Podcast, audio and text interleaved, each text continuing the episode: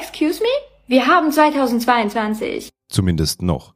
Und auch wenn Sie dieses Internet-Meme nicht kennen, irgendwie passt der Satz vom Klang her gut zu diesem Jahr, zu diesem 2022, das doch das Jahr nach zwei Jahren Corona-Pandemie werden sollte, in dem alles wieder normal wird. Nach Lockdowns, unzähligen Todesfällen und wirtschaftlichen Einschnitten sowie staatlichen Eingriffen sollte 2022 doch normal werden. Doch weit gefehlt. Der Angriff Russlands auf die Ukraine, die dadurch ausgelöste Energiekrise, die eingeläutete Zinswende, eine grassierende Inflation und eine bevorstehende Rezession haben deutliche Schleifspuren in den volkswirtschaftlichen Daten hinterlassen. Die Finanzmärkte hatten viel zu verarbeiten und werden auch in 2023 zahlreiche Herausforderungen meistern müssen. Aber es gibt auch Lichtblicke. Wie sehr belasten die diesjährigen Ereignisse noch in 2023? Welche Branchen werden in 2023 profitieren oder unter den Rahmenbedingungen leiden? Und was bedeutet das alles für unsere Geldanlage? Wir sprechen drüber in dieser Folge Mikro trifft Makro. Mikro trifft Makro. Das Finanzmarktgespräch der DK Bank. Hallo und herzlich willkommen zur 58. Folge Mikro trifft Makro. Heute ist Mittwoch, der 7.12. und bei mir sitzen in dieser traditionellen Jahresendfolge wieder zwei Gäste. Zum einen die Stammbesetzung Dr. Ulrich Kater, Chefvolkswirt der DK Bank. Hallo und herzlich willkommen. Guten Morgen, Herr Kater. Hallo. Und dazu eben noch Jörg Beusen. Er ist Chef-Anlagestratege bei der DK Investment und irgendwie mittlerweile auch Stammgast. Guten Morgen. Guten Morgen.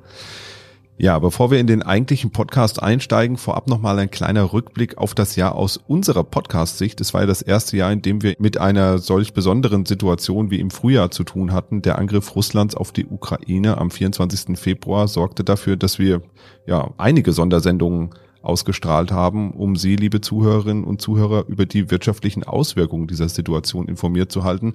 Viele neue Menschen haben den Weg darüber in unserem Podcast gefunden und wir waren auch das erste Mal live über YouTube zu sehen, sogar im Bewegtbild. Und an dieser Stelle dann auch nochmal vielen Dank an alle, die unseren Podcast entweder von der ersten Folge anhören oder auch jetzt neu dazugekommen sind. Und an dieser Stelle auch gleich nochmal der Aufruf, uns zu schreiben. Fragen für die Sendung, Themenwünsche fürs nächste Jahr, für Sonderfolgen, generelle Themen, die wir mal besprechen sollen, uns zu schreiben. Als formlose E-Mail einfach an podcast.dk.de. Jetzt tauchen wir aber ein in unsere Folge, in unsere letzte Folge 2022. Schauen wir erstmal zurück auf 2022. Eigentlich war die Ausgangslage Anfang des Jahres ja gar nicht so schlecht. Klar, die Zinswende stand vor der Tür und auch das Thema Inflation stand nicht mehr nur auf der Türschwelle, sondern war eigentlich schon im Raum. Herr Dr. Kader, wie wäre denn das Jahr ohne den Angriff Russlands auf die Ukraine verlaufen? Wäre es dennoch so turbulent geworden? Nein, äh, natürlich nicht. Also wir hätten nur die Hälfte der Inflation, die wir heute haben haben.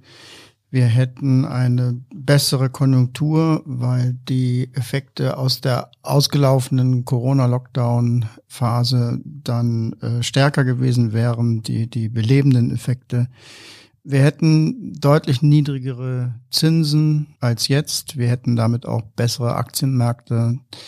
Es ist natürlich der Angriff Russlands in der Ukraine gewesen, der äh, auch kapitalmarktmäßig richtig reingeschlagen hat. Wenn man überhaupt etwas Positives in Richtung der Märkte ableiten möchte, dann, dass wenigstens die Notenbanken zu einer kräftigen Reaktion gezwungen worden sind, was einen Nebennutzen hat, nämlich dass diese ganzen Übertreibungen aus den letzten, ich würde sagen, fünf Jahren, wenn nicht sogar zehn Jahren, das heißt, Übertreibungen zu niedrige Zinsen, dann zum Schluss sogar Negativzinsen und riesige Liquidität und Staaten, die immer mehr Geld ausgegeben haben und damit die äh, Märkte überhitzt haben, dass das wenigstens dann mit einem Knall mehr oder weniger bereinigt wurde. Das war also ein Ende mit Schrecken für diese Kapitalmarktphase. Aber dazu hätte ich mir natürlich auch lieber äh, andere Umstände gewünscht. Oder anders gesprochen, also wenn ich mir hätte auswählen können, äh, Krieg in Europa oder Bereinigung der Kapitalmärkte, da hätte ich gesagt, dann warten wir lieber mit den Kapitalmärkten und machen das langsamer, als wir, dass wir so einen Hintergrund benötigen. Ja, gerade im Frühjahr war es ja dann recht turbulent. Die Energiepreise haben die ohnehin schon leicht gestiegene Inflation in ungeahnte Höhen getrieben, kann man fast sagen. Also ich kenne keine Inflationswerte, die äh, nahe der 10 oder sogar drüber der 10 Prozent Marke waren. Das hat ja die Zinswende nochmal deutlich verschärft. Sie haben es eben schon gesagt, im Surfsport würde man jetzt nicht mehr von einer Wende oder von einer Halse sprechen, sondern von einer äh, regelrechten Powerhalse, die die Fett ja dahin gelegt hat, ein richtiger Turbo, der da gezündet wurde. Und die Märkte waren ja auch recht überrascht, wie deutlich die Schritte dann doch waren und wurden ja auch dann gerade im frühen Sommer ziemlich unter Druck gesetzt dadurch. Ja, die Kapitalmarktbewegungen waren historisch. Man wird sich an das Jahr erinnern. Das ist die schlechteste Rentenperformance ähm, aller Zeiten gewesen. Und wenn Sie das äh, Bild vom Surfen oder vielleicht Wellenreiten da mitbringen, dann würde ich sagen, sieht man bei diesen Sportarten häufiger äh, Piloten, die absteigen, als es der Weltwirtschaft oder auch den Märkten äh, in diesem Jahr passiert ist. Denn ein positives Ergebnis aus zumindest 22 ist, dass diese extremen Marktbewegungen zumindest im Finanzwesen keinen solchen Schaden angerichtet haben, dass wir jetzt noch eine Finanzkrise obendrauf bekommen haben. Immerhin im Kryptobereich sind allein zwei Billionen US-Dollar verloren gegangen. Das ist, das ist äh, Kapital, was, was fehlt, aber es hat Gott sei Dank nicht zu Dominoeffekten geführt.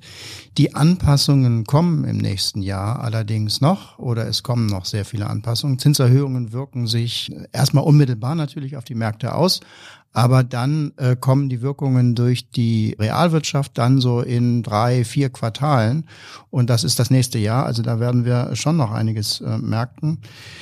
Ja, im Rückblick ist alles einfacher. Also der Idealkurs für die US-Notenbank wäre sicherlich gewesen auf die Ankündigung des Konjunkturpakets von Joe Biden, äh, als er 21 frisch ins Amt kam äh, und nochmal zwei Billionen äh, US-Dollar ausgeben wollte, was er ja auch getan hat dann, wenn die Fed dann gleich gesagt hätte, also hört mal Leute, das überfordert nicht nur die US-Wirtschaft, sondern die Weltwirtschaft. Das Ergebnis wird Inflation sein. Und deswegen müssen wir leider jetzt gegensteuern. Das ist heute so der Idealkurs, den man der FED ins Buch schreibt. Aber das ist natürlich äh, im Nachhinein immer leicht gesagt.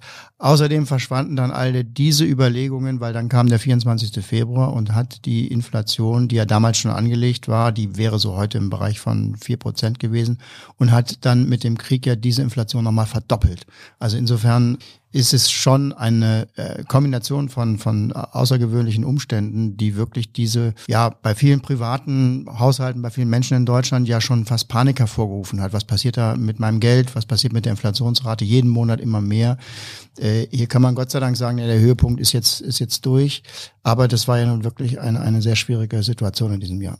Wobei das ja auch immer so ein psychologischer Effekt ist mit der Inflation. Ne? Wenn man die wahrnimmt, äh, man hat sofort auch das Gefühl, alles wird teurer in derselben Sekunde, wo man es gelesen hat. Unbedingt. Äh, Inflation zum einen, ähm, sehr erschreckend, sehr beängstigend und Konjunktur zum anderen. Der Absturz ist ja vor ein paar Wochen fast sicher gewesen, dass die ganze Wirtschaft zusammenbricht. Hier gibt es wirklich eine Riesendiskrepanz auch zu dem, was die Unternehmen uns berichten, die sich nämlich einfach hinstellen und sagen, so, wie ist die Lage, was können wir tun? Und die das eben auch sehr, sehr erfolgreich machen, die natürlich in die Öffentlichkeit auch geben, wie schwierig alles ist. Wenn man in Industrie- und Handelskammern zuhört, dann sind die Probleme ja riesig. Aber wir haben Gott sei Dank hier mit den Sparkassen einfach einen, ja, ich will sagen, neutralen Beobachter, der seine lokale Unternehmerschaft und Kundenschaft sehr gut kennt und in diesem Jahr auch sehr nüchtern berichtet hat, was eben passiert, nämlich dass wir eine sehr flexible Unternehmerschaft haben, dass die Bilanzen in Ordnung sind und dass man sich diesen Herausforderungen einfach stellt. Der Krieg in der Ukraine war und ist auch immer noch das beherrschende Thema in den Medien und die Sanktionen haben natürlich auch viele Unternehmen getroffen, die mit Russland Handel getrieben haben. Dieser ist mittlerweile nahezu komplett zum Erliegen gekommen. Ich glaube, es gibt noch vielleicht ein, zwei kleine Bereiche, wo ein bisschen was an Handel läuft, aber eigentlich ist da ganz viel, ist es eigentlich äh, ja komplett zum Erliegen gekommen, der Handel mit Russland. Viele Unternehmen haben sich zurückgezogen aus dem Markt. Und neben der Energie waren ja sicherlich auch noch andere Branchen betroffen von den Sanktionen. Welche hat es denn besonders hart getroffen in diesem Jahr 2022 und welche sind da einigermaßen gut durchgekommen? Ja, die direkten Auswirkungen der Russland-Sanktionen sind ja nur teilweise entscheidend. Also ist klar, dass die Unternehmen, die Produktion oder äh, ja, Absatzmärkte in Russland haben, getroffen worden sind. Das betrifft sicherlich auch die Konsumgüterindustrie, die in Russland sicherlich viel äh, in, nach Russland rein exportiert hat. Aber eigentlich das viel Schlimmere ist, äh, ist die angeheizte Inflation dadurch. Also Inflation, die gestiegen ist auf den Vorprodukten, das ist negativ für die Margen bei den Unternehmen und gleichzeitig der Kaufkraftverlust bei den Konsumenten. Und das führt dann zu, ja, Kursverlusten bei den Unternehmen, die dort besonders exponiert sind. Da ist sicherlich Konsum ein großer Bereich gewesen, der darunter gelitten hat. Umgekehrt kann man auch sagen, es gibt ja auch Gewinner in dieser Krise und äh, das sind strategische Gewinner und nicht unbedingt äh, nur kurzfristig wegen des aktuellen Konflikts Ukraine-Russland. Das ist nämlich ganz klar die Rüstungsindustrie. Die Rüstungsindustrie, äh, wenn man sich dies anschaut, wir haben jahrelang unterinvestiert, so wie wir es auch im Energiebereich getan haben, in diese Branche und die werden jetzt strategisch profitieren, weil einfach Regionen wie Europa einen deutlichen Nachholbedarf in Rüstung haben und sicher jetzt auch mal zu dem NATO-Ziel von zwei Prozent des GDP äh, bekannt haben. Genau, für unsere Zuhörerinnen und Zuhörer vielleicht nochmal zwei Prozent des GDP, das ist ein Fachausdruck, den wir hier vielleicht immer mal gerne erklären. Was bedeutet das? Zwei Prozent des Bruttoinlandsproduktes. Genau, das ist das, das ist das berühmte BIP, das äh, Herr Dr. Krater auch gerne äh, verwendet. Ja, schauen wir nochmal auf eine Branche, die in den letzten Jahren besonders im Mittelpunkt stand. Die sogenannten Tech-Werte, Technologiewerte waren die Top-Performer der vergangenen Jahre. Dieses Jahr ging es bei fast allen kräftig bergab. Ist das das Ende des Booms oder nur eine Korrektur oder Verschnaufpause, die wir da sehen? Also aus meiner Sicht ist das nur eine Schnaufpause, weil ähm, wir haben steigende Zinsen gesehen. Das sind in der Regel Wachstumsunternehmen. Wachstumsunternehmen haben ihre Cashflows mehr, also ihren Umsatz und ihren Gewinn mehr in der Zukunft. Das heißt, die werden mit dem höheren Zins diskontiert. Dementsprechend kommt es bei Zinssteigerungen zu höheren Abschlägen als bei anderen Aktien. So, und die Trends, äh, Digitalisierung, Industrie 4.0, künstliche Intelligenz etc., die sind ja alle intakt. Da gibt's ja gar nichts äh, dran zu deuteln, dass das äh, jetzt mit dieser Krise vorbei wäre. Ganz im Gegenteil, ich finde es eigentlich eher spannend an der Stelle. Ähm, mittelfristig bieten diese korrigierten Aktienkurse gute Einstandsniveaus und wir haben ja jetzt man muss es leider so formulieren, dank unserer Abhängigkeit vom Gas von Russland ja plötzlich auch mal China in, in den Fokus genommen und unsere Produktionsabhängigkeit äh, in China in Frage gestellt. Und wenn wir Produktionsstandorte in der Zukunft verlagern wollen und un unabhängiger wollen und dort uns vielleicht auch diversifizieren wollen, dann erfordert das ja Investitionen, CapEx, wie wir sagen, in diese Industriegüter und äh, könnte sozusagen auch für Industrie 4.0 zum Beispiel sehr, sehr positiv mit bis langfristig sein. Man sollte da allerdings Geduld haben, muss ich gleich dazu sagen. Ich mache gerne immer ein Beispiel. Apple hat 180 Zulieferer, 150 davon haben äh, eine Produktionsstandort in China. 90 Prozent der Produkte von Apple kommen aus China. Und wenn wir 10 Prozent weniger machen wollen, brauchen wir ungefähr acht Jahre dafür. Also das ist eher was langfristiges. Ist ja auch eine Herausforderung, weil wenn ich jetzt Produktion verlagern möchte, brauche ich ja auch entsprechend Arbeitskräfte, die in diesen dann verlagerten Produktionen arbeiten. Also die müssen ja auch irgendwo herkommen. Ist das nicht auch ein Problem irgendwie in Zukunft? Das mag so sein. Umgekehrt ist das ja gerade der Grund für Industrie 4.0, mehr Automatisierung, mehr Robotik etc. einsetzen, um die Produktivität auf gleichem Niveau zu halten bei geringerem Arbeitseinsatz von Menschen. Also quasi zwei Trends, die da so ein bisschen ineinander greifen. Ähm, schauen wir doch mal ein bisschen genauer auf die Technologiewerte. Welche Unterschiede gibt es denn da? Gibt es da auch welche, wo man sagt, hm, in dem Bereich, die werden eher nicht so stark profitieren wie andere? Also ich sag mal, KI ist ja so ein Thema, künstliche Intelligenz, was erst so noch relativ jung ist. Also da wird noch sehr viel passieren. Andere soziale Medien etc. sind vielleicht schon eher an so einem Punkt, wo man sagt, muss man vorsichtig sein. Ist das so? Ja, äh, es ist insbesondere so, dass die Flut, und die Flut meine ich hier mit der Geld- oder Liquiditätsflut, die wir gesehen haben, durch die niedrigen Zinsen alle Boote gehoben hat. Und Geschäftsmodelle, die vielleicht, sage ich mal, nicht so profitabel sind, jetzt natürlich ein bisschen mehr in Frage stehen. Und äh, man kann vielleicht sagen, dass alle Tech-Werte, die solide Bilanzen aufweisen, die, sage ich mal, stabil sind vom Cashflow oder von ihren Umsatz- und Gewinnentwicklungen, dass die eigentlich sehr gut durch diese Krise kommen. Bei den anderen ist es so, da kommt das Geschäftsmodell jetzt auf den Prüfstand und da wird es dann auch Gewinner und Verlierer geben. Das ist äh, so wie bei der ersten Tech-Bubble, als die geplatzt ist, ist ja sozusagen Amazon auch als Gewinner hervorgegangen. Das äh, stellt sich dann Jahre später raus. Ich würde sagen, dass äh, soziale Medien da hat man insbesondere ein Unternehmen, glaube ich, gerade im Fokus, was kritisch gesehen wird, ob das Geschäftsmodell zukünftig trägt. Da wird es immer neue Trends geben. Das ist, glaube ich, einfach ja revolvierend. Umgekehrt äh, Semiconductor-Firmen und äh, Softwarefirmen, die so, gerade so im Bereich Industrie 4.0 oder Robotik äh, eingesetzt werden, das glaube ich, das wird in der Zukunft weiter profitieren. Ja, über eine Anlageklasse, die in den letzten Jahren ziemlich gelitten hat, aber durchaus wieder attraktiv ist, haben wir ja auch in Folge 56 schon etwas ausführlicher gesprochen, nämlich die Anleihen, also festverzinsliche Wertpapiere. Herr Kater, haben die festverzinslichen Wertpapiere das Schlimmste hinter sich und können auf ein ruhiges 2023, zumindest aus aktueller Sicht, hoffen? Naja, das Schlimmste ähm, hat sich ja eigentlich schon wieder relativiert. Wir hatten in Mitte des Jahres ähm, schon wesentlich höhere Zinsniveaus ähm, erreicht. Das war, als die Märkte unglaublich nervös wurden wegen der Inflation und deswegen den Notenbanken äh, ins Stammbuch geschrieben hatten, die Zinsen wirklich extrem zu erhöhen, weil eben die Geldpolitik das ganze Thema ja ein bisschen verschlafen hat.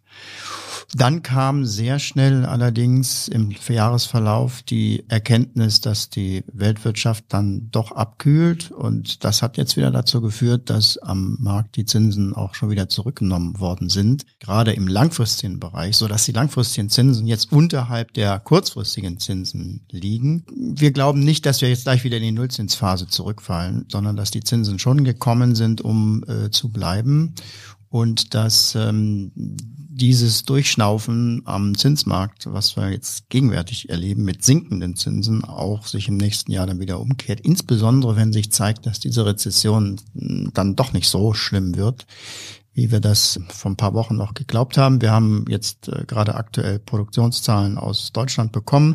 Die hängen natürlich immer ein bisschen nach. Es braucht eine Weile lang, bis die Ämter ausrechnen, was nun wirklich produziert worden sind. Das heißt, wir sind mit den Zahlen jetzt gerade mal im Oktober. Aber da ist eben die Auskunft, dass die Rückgänge also auf keinen Fall irgendeinen Kollaps oder sowas anzeigen. Wir haben zwar in einigen Branchen sicherlich Rückgänge, aber insgesamt ist das alles ähm, relativ moderat. Wir sind schon so weit, dass wenn die Novemberzahlen kommen und die weiterhin so stabil sind, dann müssen wir die Rezession fast absagen. Äh, also insofern, diese Erkenntnis wird dann auch wieder durchscheinen und dann werden auch die Zinsen wieder steigen, womit man eben ganz schön sieht, was Inflation eigentlich auslöst. Sie löst eine Unsicherheit der Erwartungen aus, wo es denn eigentlich hingeht und das resultiert dann in solchen Wellen an Kapitalmärkten, wo es dann erst hochgeht mit den Zinsen, zu hoch, dann wieder runtergeht, zu niedrig. Das ist äh, Schwankungsintensität, wir nennen das Volatilität und das ist nicht gut für die Wirtschaft, weil Wirtschaft funktioniert dann am besten, wenn man verlässlich planen kann, wie sich Preise entwickeln in den nächsten paar Jahren und auch wie sich Zinsen entwickeln. Und das wird durch Inflation eben gestört, wenn nicht sogar zerstört. Und das ist eine der vielen, vielen schädlichen Wirkungen. Jetzt sind die Anleihen ähm, in jedem Fall attraktiver geworden. Wir würden auch sagen, dass man hier ähm, auch gute Möglichkeiten hat, wieder Portfolioaufnahmen zu machen. Also gerade im Unternehmensanleihebereich sind ja auch die Risikozuschläge jetzt deutlich gewachsen, unserer Meinung nach sogar zu viel gewachsen. Also da, da ergeben sich ähm, gute Möglichkeiten.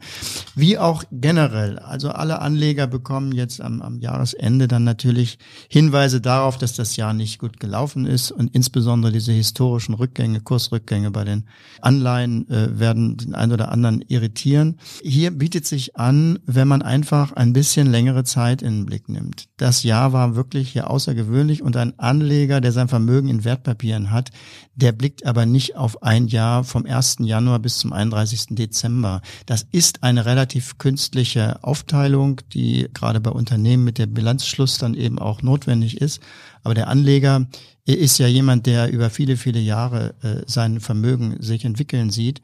Und da gibt es dann einzelne Jahre dazwischen, die problematisch sind. Aber gerade in diesem Fall müssen wir doch das gegenstellen gegenüber den ich würde mal sagen, fünf Jahren vor Corona, wo ja gerade die Anleihen äh, mit den Kursen eben immer höher gegangen sind, weil die Zinsen eben nach unten kamen. Und wenn man diese Performance dann mal so mischt und dann ähm, halt einen Durchschnitt errechnet, dann äh, ist es nicht so, dass wir hier einen äh, immerwährenden Kollaps haben, sondern wir haben eine Korrektur einer überbordenden Anleiheentwicklung aus den letzten fünf Jahren erlebt. Man kann sogar sagen, da ist eine Blase geplatzt. Keine Spekulationsblase, aber eine Zinsblase, die durch die Notenbanken hervorgerufen worden ist. Und das Gute ist, wir haben es überlebt. Das heißt also, der, das hat also zu keinen Weiterungen geführt. Und Anleger, ob das der Anleihesegment ist, das Anleihesegment ist oder das Aktiensegment ist, sollten die Ergebnisse aus diesem Jahr immer gegenrechnen mit der Verlauf aus den letzten, ich würde mal sagen, fünf Jahren. Ähm, das hilft jetzt denjenigen wenig, die jetzt gerade im letzten oder vorletzten Jahr angefangen haben, Bestände aufzubauen. Die müssen noch ein bisschen warten, bis das wieder ausgeglichen ist. Aber all diejenigen, die schon länger Wertpapiere besitzen, ob Aktien oder Anleihen, werden in dieser Gesamtzeit, das heißt also fünf Jahre oder zehn Jahre, doch eine gute Performance, das heißt Wertentwicklung, registrieren können und das eben trotz dieses wirklich bemerkenswerten Jahres 2022. Ja, dann schauen wir doch noch mal ein bisschen auf die Anleihesegmente. Schauen wir noch mal nach vorne. Welche sind es denn, Herr Beusen, die besonders interessant sind vielleicht für 2023? Bevor ich die Frage beantworte, würde ich gerne noch das von Dr. Carter ergänzen. Äh, ich müsste, man müsste einfach sagen, wir haben ein extrem schlechtes Rentenjahr gehabt dieses Jahr mit annähernd zweistelligen Kursverlusten. Das Jahr davor war mehr oder weniger, sagen wir mal, um die Null. Und das Jahr das dann davor folgt, wann das, äh, als das letzte Mal negative Performance auf Rentenprodukten stand, das war 1994. Da sieht man, welch lange Performance man dort erzielen konnte. Und das ist eine Ausnahmesituation jetzt die letzten anderthalb Jahre, die wir da gesehen haben, durch diese starke Zinsbewegung, die ja man muss es einfach so sagen, historisch ist. Zu dem attraktiven Anleihesegment muss man sagen, ganz klar, das, was Dr. Carter auch schon gesagt hat, Unternehmensanleihen hochattraktiv wieder, Renditen von vier Prozent in Europa und sechs Prozent in den USA auf Investment Grade, wie wir es nennen. Das sind Anleihen mit einer sehr guten Bonität. Und das ist natürlich deutlich attraktiv. Und die Rentenmärkte haben im Prinzip die Zinserhöhung, die wir wahrscheinlich nächstes Jahr noch sehen, die aber schon langsamer werden, weitestgehend eingepreist. Insofern ist das äh, Segment deutlich wieder attraktiv. Und man muss vielleicht auch mal in Kontext setzen, das erste Mal seit der Eurokrise, und auch das ist schon über zehn Jahre her, sind die Renditen von Unternehmensanleihen wieder größer als die Dividendenrendite. Also das ganze Segment ist deutlich attraktiver geworden. Und für Neueinsteiger ist das aus meiner Sicht genau der richtige Zeitpunkt, um in Anleihen reinzusteigen. Ich würde es aber auch dort wieder über einen Sparplan machen, sukzessive gehen, weil Wer weiß, was nächstes Jahr kommt. Vielleicht kommt die Zinserhöhung doch nochmal stärker oder wieder schwächer. Das können wir ja auch nicht so genau absehen. Insofern würde ich dafür plädieren, es über einen Sparplan auch dort zu machen. Genau, Sparplan ist eh immer eine gute Idee. Man profitiert vom sogenannten Durchschnittskosteneffekt und so weiter und so fort. Dazu haben wir uns ja auch schon ausreichend ausgetauscht. Auch wenn wir uns jetzt auf den Weg in eine andere Zeit befinden, und damit meine ich nicht nach 2023, sondern dass wir die fossilen Brennstoffe irgendwann ja loswerden wollen. Gerne. Ich habe gestern gerade gelesen, 2045 möchte Deutschland eigentlich klimaneutral sein. Ich bin gespannt, ob wir das bis dahin schaffen. Aktuell ist es aber noch nicht so weit. Äh, noch sind Öl und Gas wichtige Treiber für den Motor der Wirtschaft. Gerade Gas hat natürlich dieses Jahr besonders im Mittelpunkt gestanden, aber auch der Ölpreis ist ja gestiegen, wenn auch deutlich weniger stark als der Gaspreis. Volkswirtschaftlich ist der Anstieg der Energiepreise ja ein enormer Belastungsfaktor gewesen. Einmal für die Privathaushalte natürlich, die eben jetzt höhere Energiepreise zu zahlen haben, insbesondere Richtung Jahresende, aber eben auch für die Unternehmen. Wie gut haben die Märkte und die Wirtschaft das denn nun verarbeitet und wie sehr wird uns das denn in den nächsten Monaten in 2023 noch beschäftigen? Also es ist ja schon angeklungen, erstaunlich, ich will nicht sagen gelassen, weil in allen Unternehmen rotiert ist, aber erstaunlich gut gemeistert, zumindest die allerersten Herausforderungen, weil man äh, bei der Wirtschaft immer sagt, alles das, was sich plötzlich ändert, führt zu einer Krise und der plötzliche Änderung des Energiepreises, Gaspreises ums Zehnfache müsste eigentlich eine Megakrise auslösen. Krise haben wir sicherlich, aber die Megakrise ist ausgeblieben. Das zeigt eben, ja nochmal, das zeigt eben die, diese Flexibilität und die Widerstandskraft und auch die Substanz gerade der mittelständischen Firmen. Die große Frage, die sich jeder stellt, ist natürlich, hat die Energiewende jetzt dadurch einen Schub erhalten oder ist sie aufgehalten worden? Das ist natürlich nicht ganz eindeutig. Einen Schub erhalten hat sie darüber, dass natürlich die Energiepreise so hoch sind, dass jetzt eingespart wird und damit allein durch die Rezession eben die CO2-Emissionen zurückgehen, wie übrigens auch der Flüssiggas-Weltmarkt zurzeit deutlich von der Covid-Politik der Chinesen entlastet wird, weil China kommt nicht in Gang. Würde China genauso erfolgreich gewesen sein bei der Eindämmung der Pandemie wie wir, dann wäre China schon wieder mit Wachstumszahlen von sechs oder sieben Prozent zurzeit dabei. Und das hätte den Energiemarkt natürlich dann auch leer gefegt. Also insofern äh, ist das hier ein bisschen Glück im Unglück. Also die Preise sind hoch und deswegen ist sicherlich auch die, dass ein gewisser Ausgleich für die CO2-Emissionen, die wir jetzt hier zusätzlich durch Kohle eben machen, da ist die Schlussbilanz jetzt noch nicht geschrieben. Aber wir müssen uns ja lösen von diesem Jahr-zu-Jahr-Betrachtung und müssen uns fragen, wie ist das eigentlich mit diesen Zielen, die da immer ausgerufen werden? Dann haben wir keine Autos mehr mit Verbrennermotor, dann sind wir CO2-neutral. All die Ziele sind bisher verfehlt worden wir müssen aufpassen, dass wir hier nicht zu einer Ankündigungsrepublik werden, denn das glaubt dann irgendwann niemand und das äh, trägt zur Motivation auch nicht bei, wenn es immer so unrealistisch eingeschätzt wird, wie schwierig eben dieser Umstieg ist in einer Welt, die ja, wo man ja nicht alleine ist, wo man ja nicht sagen kann, wir machen das jetzt und setzen die Energiepreise auch dauerhaft aufs Zehnfache rauf, um eben die Umwelteffekte zu erzielen, aber dann feststellen muss, dass dann eben die Produktion nun wirklich weg ist, weil es eben auch noch andere Stellen in der Welt gibt. Das ist das Fatale an der Klimathematik. Es betrifft alle, aber es gibt keine Regierung für alle. Das ist eigentlich das Grundproblem für sämtliche Klimathemen. Wenn ich das einschätzen soll, äh, was wir jetzt hier äh, für das Klima äh, und die Zieleerreichung lernen durch diese Krisen, dann ist es ähm, moderat negativ. Also wir bleiben eigentlich bei der bei der Strategie. Wir verwenden weiterhin Erdgas für die Zwischenphase, in der wir die nachhaltigen Energien aufbauen. Aber wir haben nach wie vor auch durch diese Krisen zumindest bis heute keine wesentliche Beschleunigung des Ausbaus der Erneuerbaren und der Netze und so weiter erlebt. Das scheitert schlichtweg einer, an der Überbürokratisierung Deutschlands, an der Überregulierung. Und sicherlich ähm, gibt es jetzt hier neue Initiativen, das zu ändern. Aber nochmal in der Vergangenheit ist immer viel geredet worden, aber was rauskam, war dann immer gering. Was nicht bedeutet, dass das alles schlecht war. Das äh, es darf man auch auf keinen Fall diesen Eindruck erwecken. Es liegt vielleicht in der Natur der Menschen, dass, er, dass, er, dass man zu ehrgeizig ist aber ein bisschen Realismus eben oder Anerkenntnis der Probleme, die beim Umstieg einer gesamten Energieversorgung für nicht nur ein Land, sondern der Weltwirtschaft eben auftreten. Ein bisschen mehr Realismus ist wohl angezeigt, ohne die Anstrengungen eben zu vermindern oder dann eben die Anstrengungen sogar zu verstärken. Ja, noch ist es ja nicht so weit. Die Energiekonzerne waren ja, muss man wirklich sagen, Krisengewinner in diesem Jahr. Sie haben enorm profitiert von den gestiegenen Energiepreisen, haben riesige Gewinne eingefahren teilweise, die man so wahrscheinlich gar nicht absehen konnte in der Form. Wie geht das denn weiter 2023 mit den Energiekonzernen? Wird das wieder so ein gutes Jahr für die Konzerne oder gibt es jetzt die große Regulierungswelle? Die große Regulierungswelle sehe ich im Moment noch nicht. Das wird vielleicht dann kommen, aber äh, das Thema ist äußerst komplex. Wir haben jahrelang unterinvestiert in dem Bereich, genauso wie in die Rüstung äh, haben das schleifen lassen. Das Angebot ist viel zu niedrig für das, was an Nachfrage da ist. Dr. Carter hat es gerade angesprochen, wenn China öffnet, und da sind ja durchaus die ersten Bewegungen zu erkennen, dann könnte das mit dem Gaspreis nächstes Jahr und der Gasverfügbarkeit nächstes Jahr im Winter wirklich schwierig werden. Ich glaube gar nicht, dass uns das unbedingt trifft, aber es trifft dann andere Länder, weil wir sind bereit, den Preis zu zahlen und andere Länder können diesen Preis für Gas dann nicht mehr zahlen. Das ist so ein bisschen so das Problem, was ich da kommen sehe.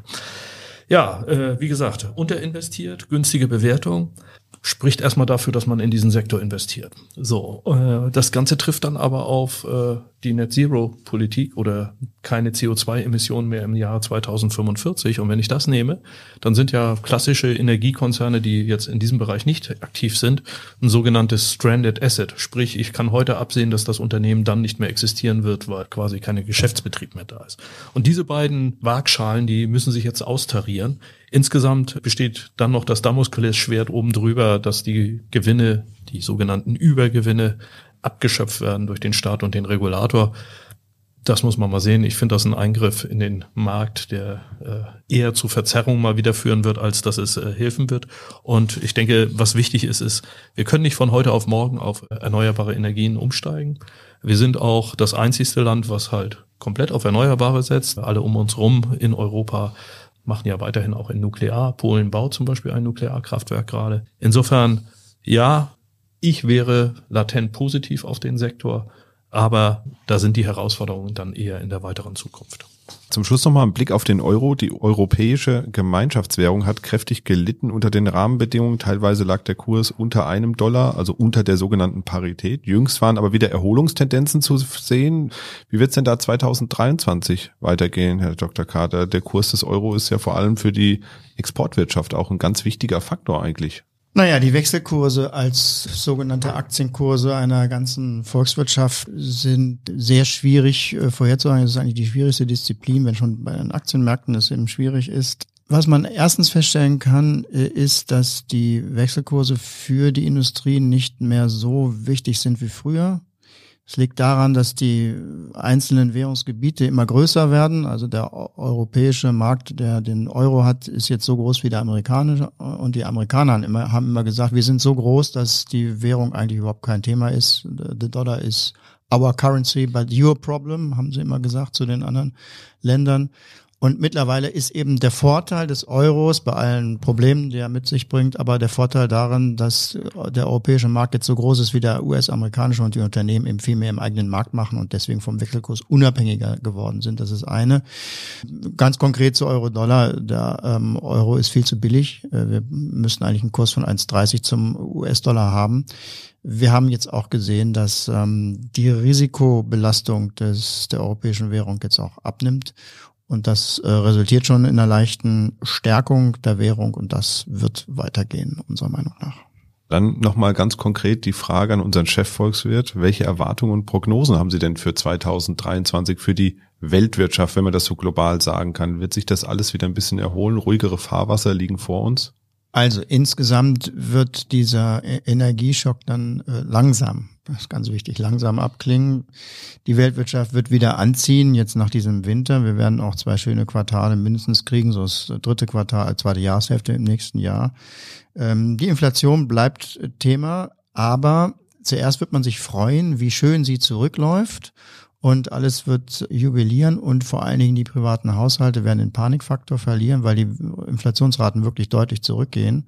Aber in der Fachwelt guckt man gar nicht mehr auf die Inflationsrate, sondern nur auf die Kernrate. Das heißt also die, die, die, die, die breite Kerninflation und die wird hoch bleiben, selbst wenn das, was gemeldet wird, das kann durchaus auf zwei Prozent auch wieder mal zurückgehen. Und insofern wird das Thema Inflation äh, in jedem Fall an den Märkten ein Thema bleiben. Das heißt, die Zinsen bleiben auch und ähm, die Zinsen werden dann eben aber auch, auch deutlich schwanken. Das ist so das, das Thema für, den nächsten, für das nächste Jahr. Es beruhigt sich alles, es sieht teilweise auch sogar ganz schön aus. Was geopolitisch alles geschieht, das können wir überhaupt nicht abschätzen. Wir wissen nur, dass jeden Tag wir aufwachen können mit einer Riesenschlagzeile irgendwo auf der Welt. Das muss man auch im Hinterkopf haben. Und wenn wir ein bisschen länger denken, mittelfristig, dann wird sich so Richtung 24, 25 unserer Meinung nach das Wachstum in der Welt nicht so erfreulich darstellen. Es wird abkühlen. Wir haben nächstes Jahr 1,8. Das ist eigentlich Rezessionsniveau. Die Weltwirtschaft ist in den letzten 30 Jahren mit drei oder vier Prozent jedes Jahr gewachsen. Und das heißt nicht, dass wir jetzt ökonomisch in die Steinzeit zurückfallen, dass der Wohlstand flöten geht. Das nicht. Aber der Fortschritt, das heißt also der Zuwachs von ähm, Lebensqualität und jeder muss, wenn er ein bisschen ehrlich ist, zugeben, dass in den letzten Jahren doch mit immer neuen Produkten und immer neuen Möglichkeiten, was man machen kann, vor 30 Jahren eine Urlaubsreise für die Familien, jetzt so zwei oder drei mit irregünstigen Flugkosten und Konsumelektronik, die sich jedes Jahr überschlägt von Innovationen, die man auch gleich kaufen kann. Also all dieses rasante, dieser rasante Zuwachs, das wird ein bisschen abflachen. Und ähm, nicht zuletzt werden davon auch die Schwellenländer negativ betroffen sein. Denn wenn man über Ungleichheit in der Welt lamentiert, dann kann man für jedes Land sicherlich Probleme herausfinden, wo die Einkommen und auch die gerade die äh, ungleich sind und wo es ein Problem ist. Aber wenn wir eins feststellen können und ganz klar an harten Daten belegen können, dann dass die Ungleichheit zwischen den Ländern in den letzten 30 Jahren extrem abgenommen hat. Also dieses Phänomen hier die reiche erste Welt und da die dritte Welt, die vor Hunger nicht mehr weiß, wie das Jahresende zu erreichen ist, das gehört bei allen weiteren Problemen, die es gibt. Und Hungerregionen gibt es wieder und es gibt sie auch wieder verstärkt als gegenüber im letzten Jahr. Das ist ganz klar. Aber wenn man sich den längeren Zusammenhang anschaut, dann muss man ganz klar feststellen, dass, dass hier viel passiert ist in, in, in eine positive Richtung. Die materielle Ausstattung der Weltwirtschaft sich stark äh, verbessert hat. Und mit den ganzen Tendenzen, die wir jetzt erleben, mit diesem Sand im Getriebe, mit diesen geopolitischen Problemen, wird sich das einfach verlangsamen.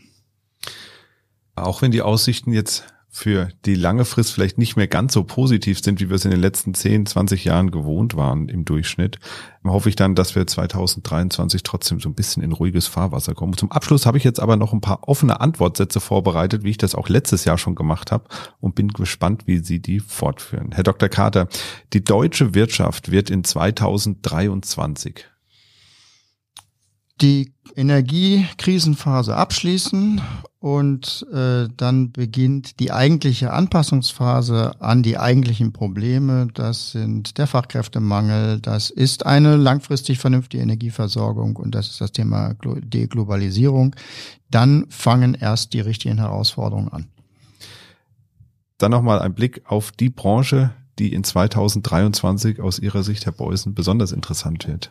Es wird die Branche sein, die günstig bewertet ist und wahrscheinlich von einem Lockern der Covid-Maßnahmen in China profitieren wird. Wahrscheinlich Richtung Konsum, wahrscheinlich auch noch zyklischer Konsum. Die Zinsentwicklung in 2023? Wird weiterhin schwankend sein, ähm, aber die Zinsen werden bleiben. Und die Anlageklasse Anleihen, Herr Beusen? Die wird seit langer Zeit mal wieder richtig attraktiv und bietet neben Aktien mal eine echte Alternative wieder. Und der Energiemarkt, Herr Dr. Carter? Wird sich langfristig beruhigen, aber in 23 noch viele, viele Schlagzeilen machen. Und die letzte Frage an Herrn Beusen. Besonderes Augenmerk sollte man 2023 auf Unternehmensanleihen haben, gute Investitionsmöglichkeit über die Zeit hinweg und ja, auf alles, was uns an volatilen Nachrichten erreichen wird. Ja, dann vielen Dank für den tollen Überblick. Ich kann nur sagen, dass ich wirklich, wirklich hoffe, dass 2023 etwas Beruhigung in das Geschehen bringt und vor allem hoffe ich, dass die Menschen in der Ukraine im Rahmen des Möglichen gut durch den Winter kommen. Ich glaube, nur wenige können sich wirklich vorstellen, was es bedeutet, ohne Strom, Wasser, vielleicht sogar ganz ohne Wärme das Weihnachtsfest zu verbringen. Daran sollten wir alle denken, wenn wir in den kommenden Tagen so schön zusammensitzen hier in den warmen Wohnungen und Häusern und einen schönen Tag oder schöne Tage im Kreise unserer Familien verbringen und uns leckeres Essen schmecken lassen. Denn selbstverständlich ist das für viele Menschen auf der Welt aktuell nicht. In diesem Sinne wünsche ich Ihnen allen ein frohes Weihnachtsfest, einen guten Rutsch ins neue Jahr. Wir hören uns dann erst nächstes Jahr wieder. Machen Sie es gut und bis bald. Tschüss.